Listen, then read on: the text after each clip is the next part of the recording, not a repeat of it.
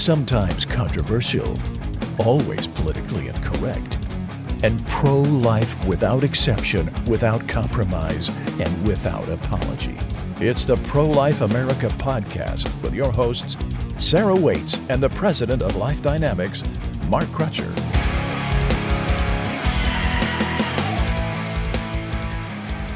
Hey guys, welcome to the podcast. I'm Mark Crutcher, as you heard, and I'm joined lurking across the table, as usual, is Sarah Waits. Hello, everyone. Also lurking at the table is our special guest this week, my daughter, Sheila. Hello, and I wouldn't say that I'm lurking. I'm just sitting here. You're lurking. I don't know what lurking looks like then, apparently. I do, and you're lurking, mm. believe me. Okay, fine. I'm lurking. Anyway, before we get started with the actual subject of today, last week and a couple of weeks before, I made the point about the more ghastly things that are happening there related to the baby parts thing.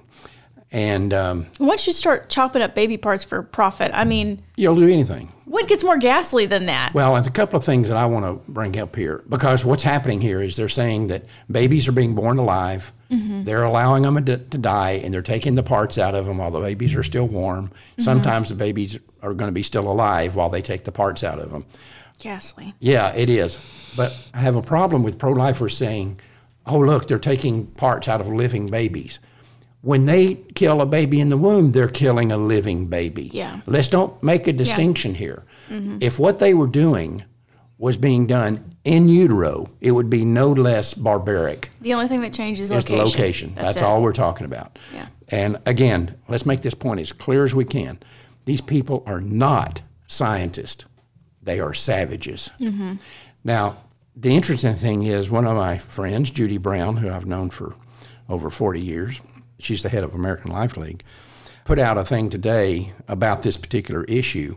And in that statement that she made, she had a quote from Bishop Sheen. And I've said for years, even though I'm not Catholic, I think every Christian in this world ought to read Bishop Sheen. Somewhere out there, one of our listeners who's Catholic is gasping right now. Let's just give him a moment Why? to cope with this, that you're not Catholic. Oh yeah, well that's okay. I think everybody knows I'm not. But anyway, Bishop Sheen was a theologian without equal in my view. This mm-hmm. this man was was absolutely astonishing, and his ability to see how when abortion became legal, how it would transcend everything that happens in America. And he labeled it the approach of midnight when abortion became legal. He said we are approaching midnight in our country.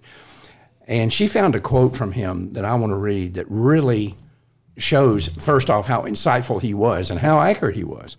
A quote The barbarism of the new era will not be like that of the Huns of old. It will be technical, scientific, secular, and propagandized. It will come not from without, but from within. For barbarism is not outside of us, it is underneath us. Mm-hmm. Older civilizations were destroyed by imported barbarism. Modern civilizations breed their own. I think Yeah. that's How much spot more? on. If you look at this situation at Pittsburgh, and like we were the first group that uncovered this trafficking in baby bars, then David Daleiden took it to the next level Mm-hmm. some years later. If that doesn't describe the environment we live in today, what Yeah. what possibly would? Yeah. And he made this statement many, many years ago. I mean, he's been dead for many years, so he made this statement many, many years ago. He clearly saw what he was calling the approach of midnight, Mm-hmm. and we're there. Yeah. We are there. Well, I think it's an interesting transition of barbarism in the name of religion, mostly on the pagan side with the sacrifices and such. But you have barbarism in the name of religion, and now it's barbarism in the name of quote, quote, science and enlightenment. Well, as I've said many times, and I've said recently in shows that we've done on this, there is no force on earth more dangerous than science that is unfettered by morality. Yep.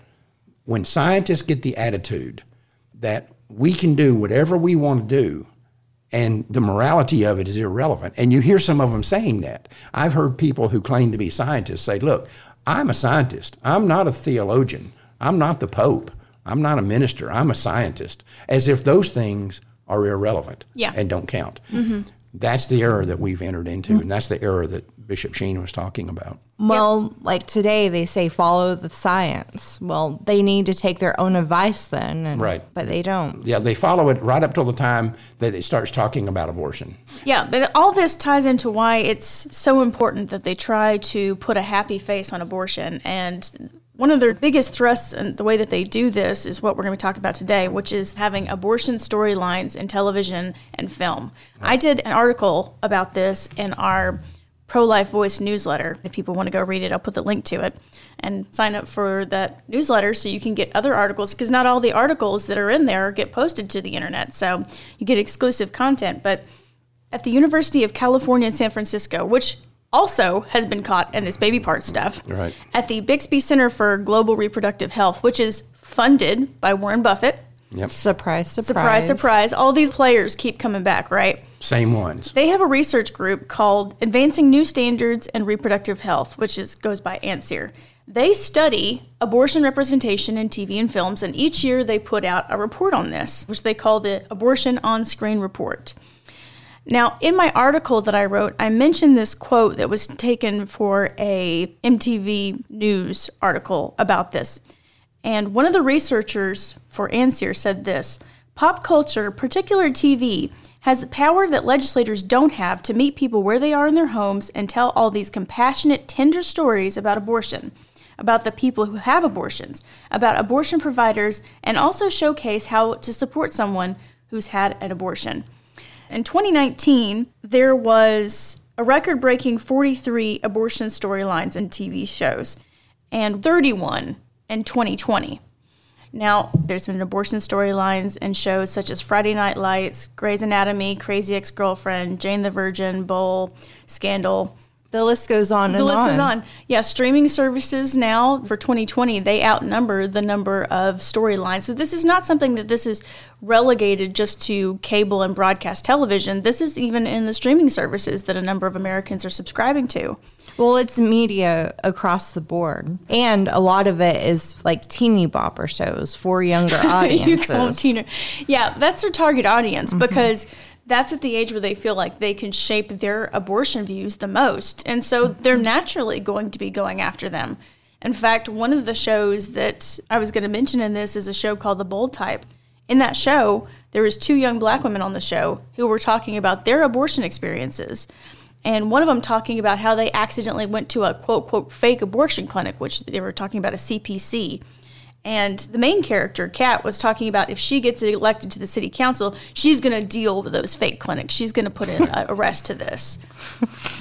It's pure propaganda. It is. It's 100%. And let's make sure people understand what's going on here.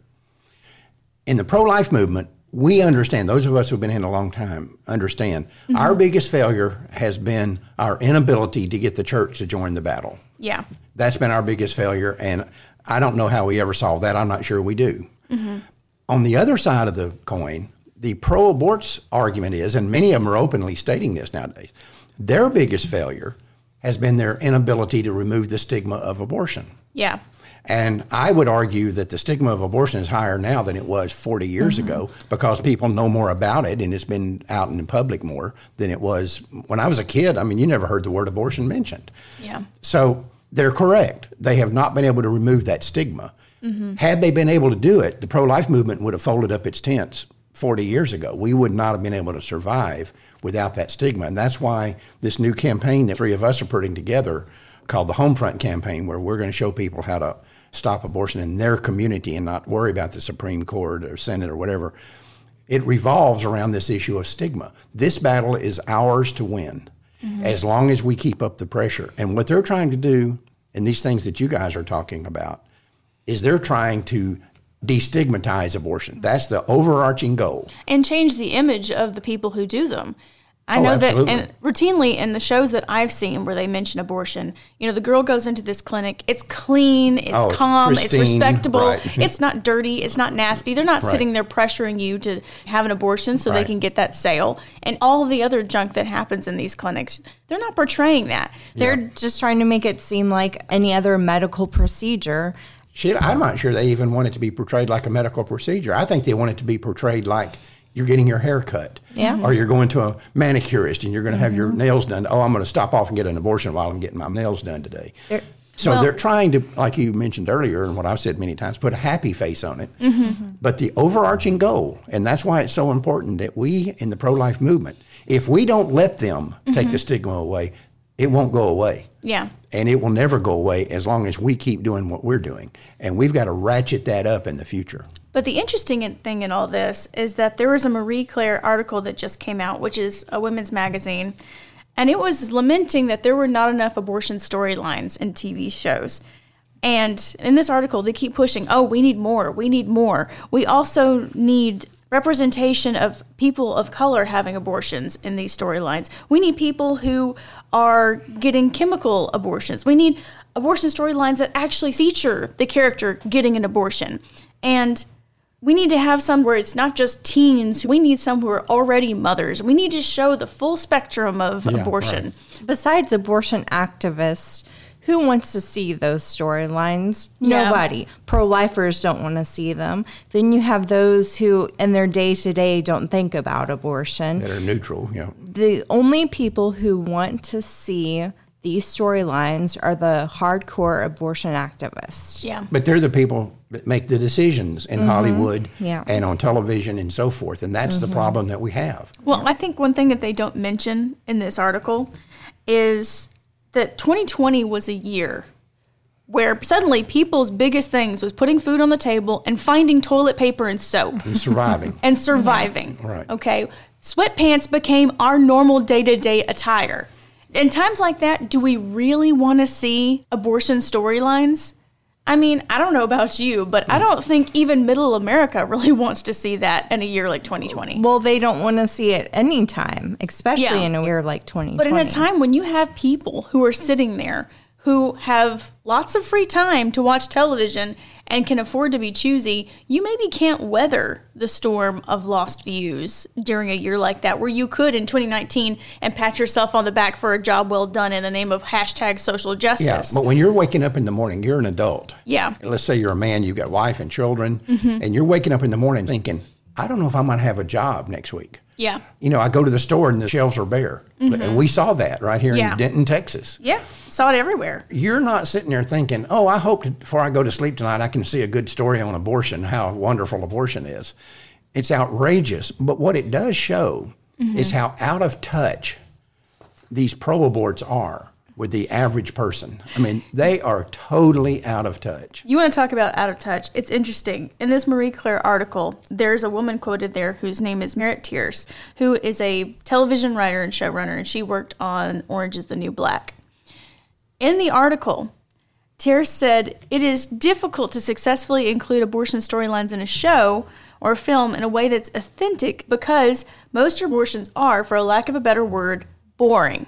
right. Not for the baby. Well, and not even for the women. How many women have we seen have complications where Right. they have uterine perforations? Tonya Reaves sat in a hallway for five hours and bled out Right. and died Right. because of that. It wasn't boring for her. And who gets lost in all of this when we talk about these horrible situations Mm-hmm. is the situation that happens in abortion clinics all over the country every day, Mm-hmm. in which a woman is being threatened with her life Yeah, if she won't have an abortion. exactly. Tell her it's boring. yeah, and we have a report about that. We can put that link in the description. Women are routinely beat and killed, and we've got the proof of that Mm-hmm. because they refuse to have abortions. Yeah, and Merritt Tierce expanded on that and said, television shows and movies depend on drama and conflict. The reality of abortion care is that most people are not conflicted about their decision.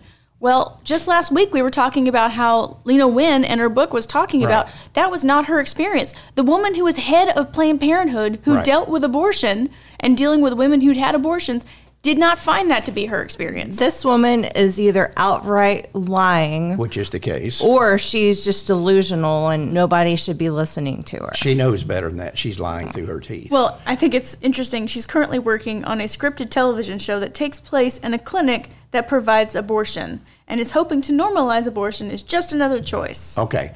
The important thing here, I'm going to go back to it again.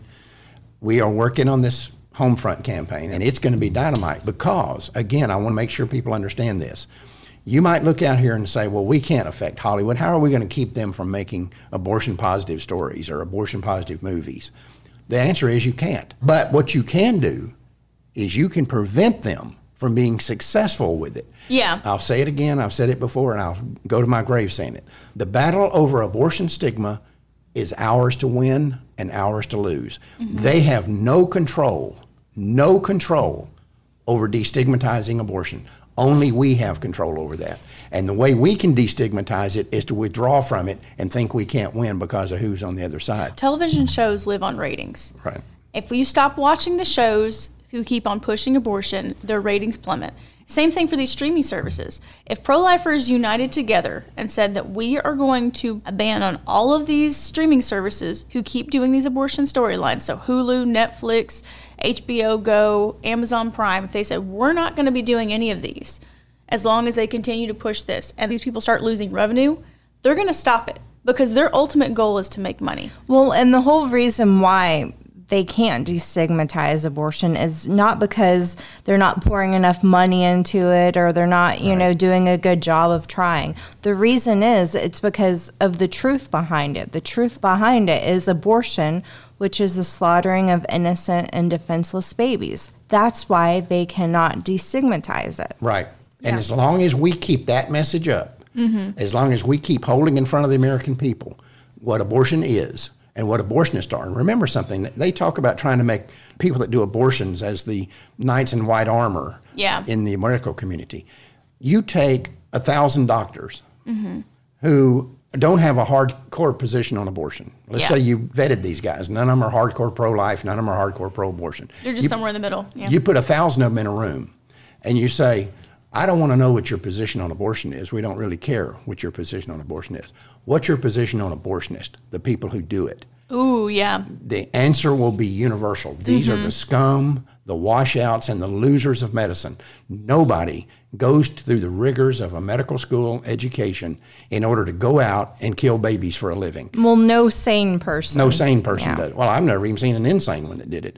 But well, I've even heard pro choice doctors say that the people who work in the abortion industry are the washouts of medicine. Right. They're the washouts and the losers. I put out a book years ago called Access, mm-hmm. and I had a whole chapter in there of just quotes mm-hmm. from people in the abortion industry talking about the scum that you wind up with when you work in an abortion clinic. Yeah. And that's what you get.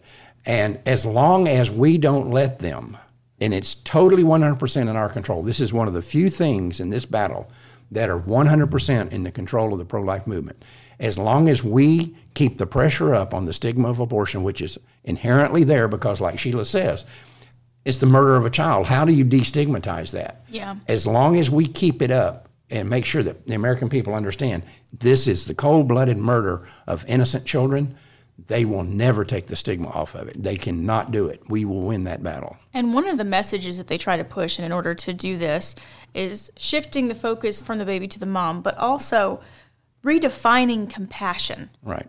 and making this seem like it's an act of compassion. In fact, this is the last thing from this Merritt Tierce woman, but she said, I think the most radical reconception that needs to happen with respect to abortion, especially parenting people who have abortions, is for people to realize that it can be a serious act of love to have an abortion.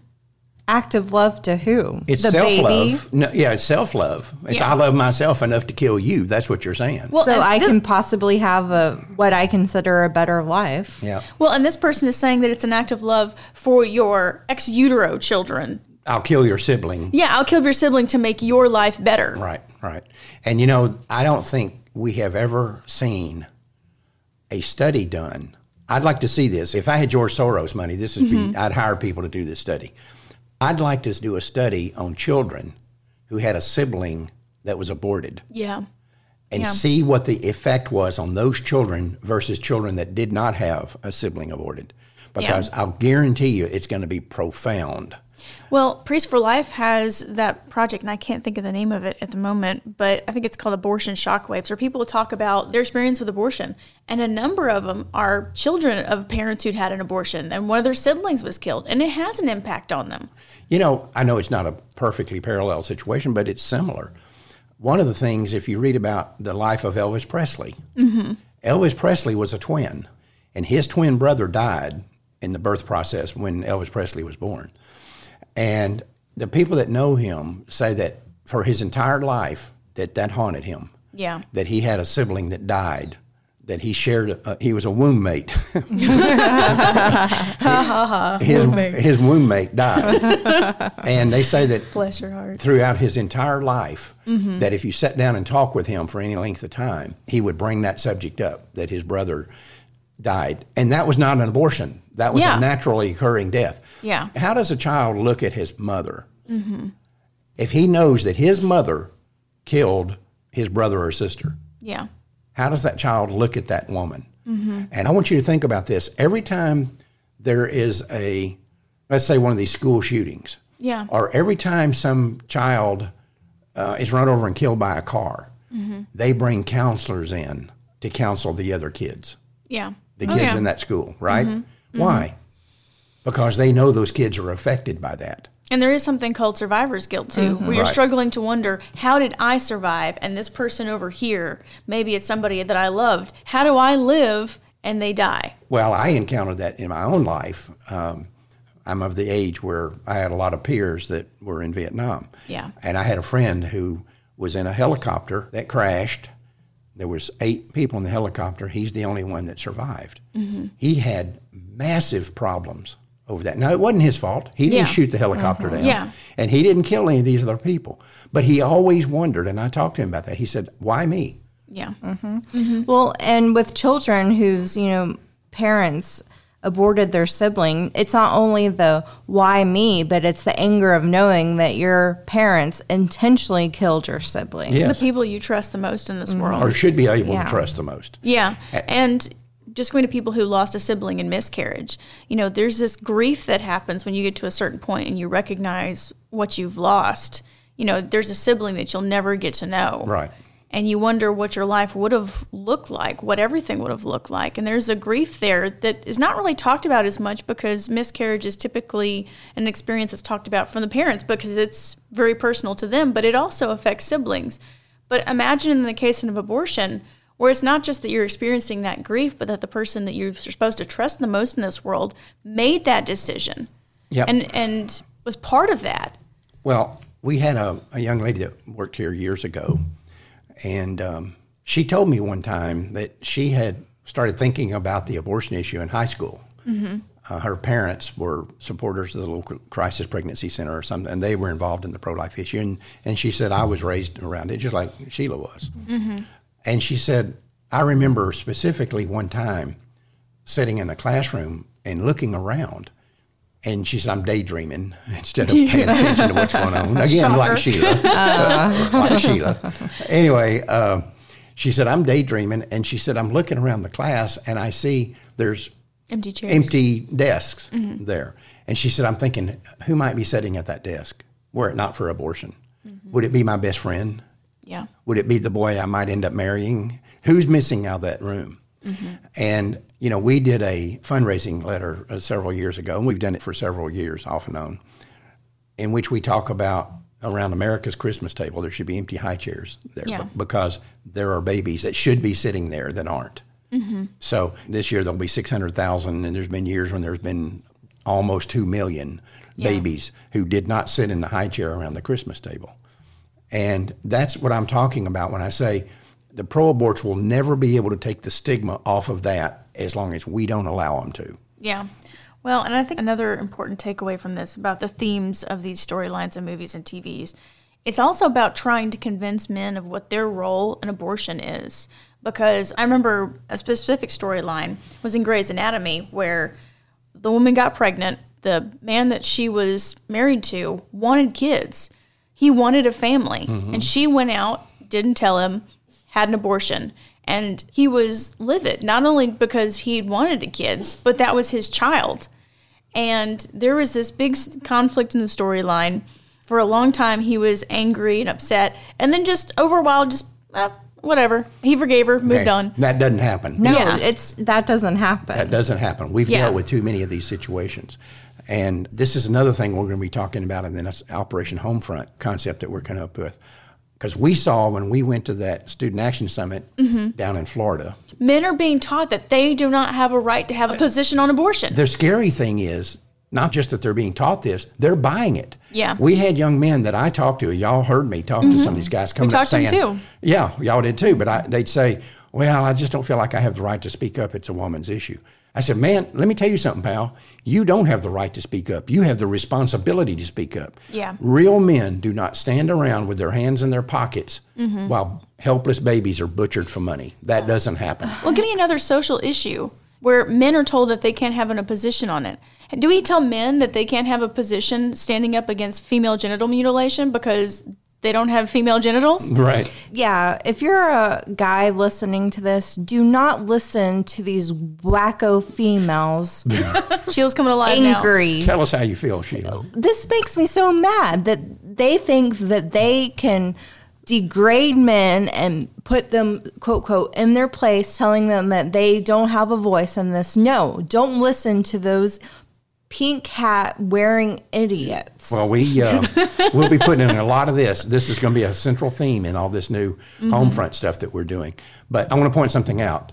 They say men have no right to have an opinion of this. They never, ever, not one time in the history of this movement have they ever said that to a pro-abortion man. Or mm. to the justices who, you know, issued in Roe versus Wade. Yeah, Well, and if you're going to say men have no right to have an opinion, they mm-hmm. ought to be calling Yeah. for Roe to be revisited because it was all men. Well, and Planned Parenthood has their Media Excellence Awards, which they give out awards for these abortion storylines and representations and news articles where they posit abortion as a positive thing.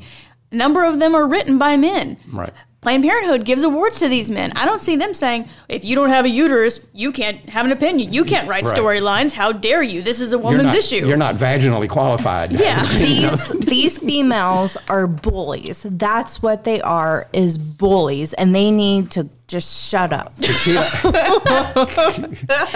I think Sheila's coffee's finally kicked in. Right.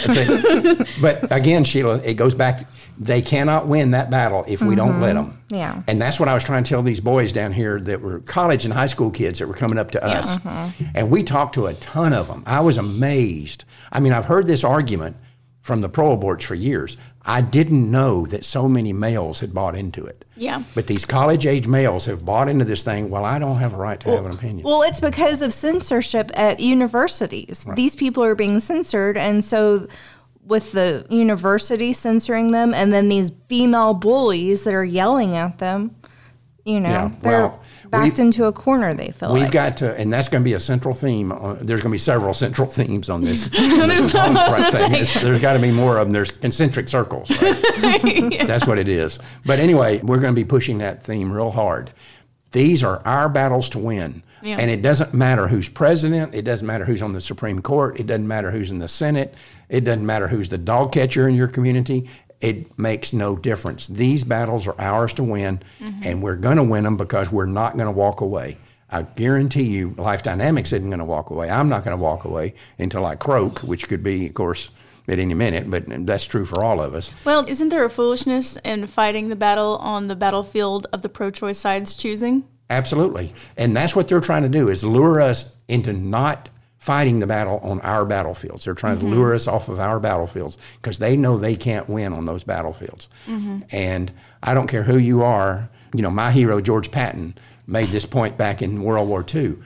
Find out where your enemy's weak and attack right there. I think a perfect example is the American Revolution. The people who were fighting for liberation from the English tried to fight in the style that the English did, and they mm-hmm. got decimated. Right. It was only once they started changing it up and not fighting in the terms and the ways that the British did did they start winning. Yep.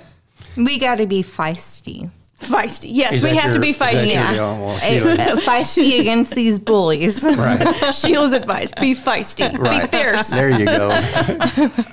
and when we decide to do that, when we decide to be feisty, and fierce. they can't stop us. They, they cannot control that.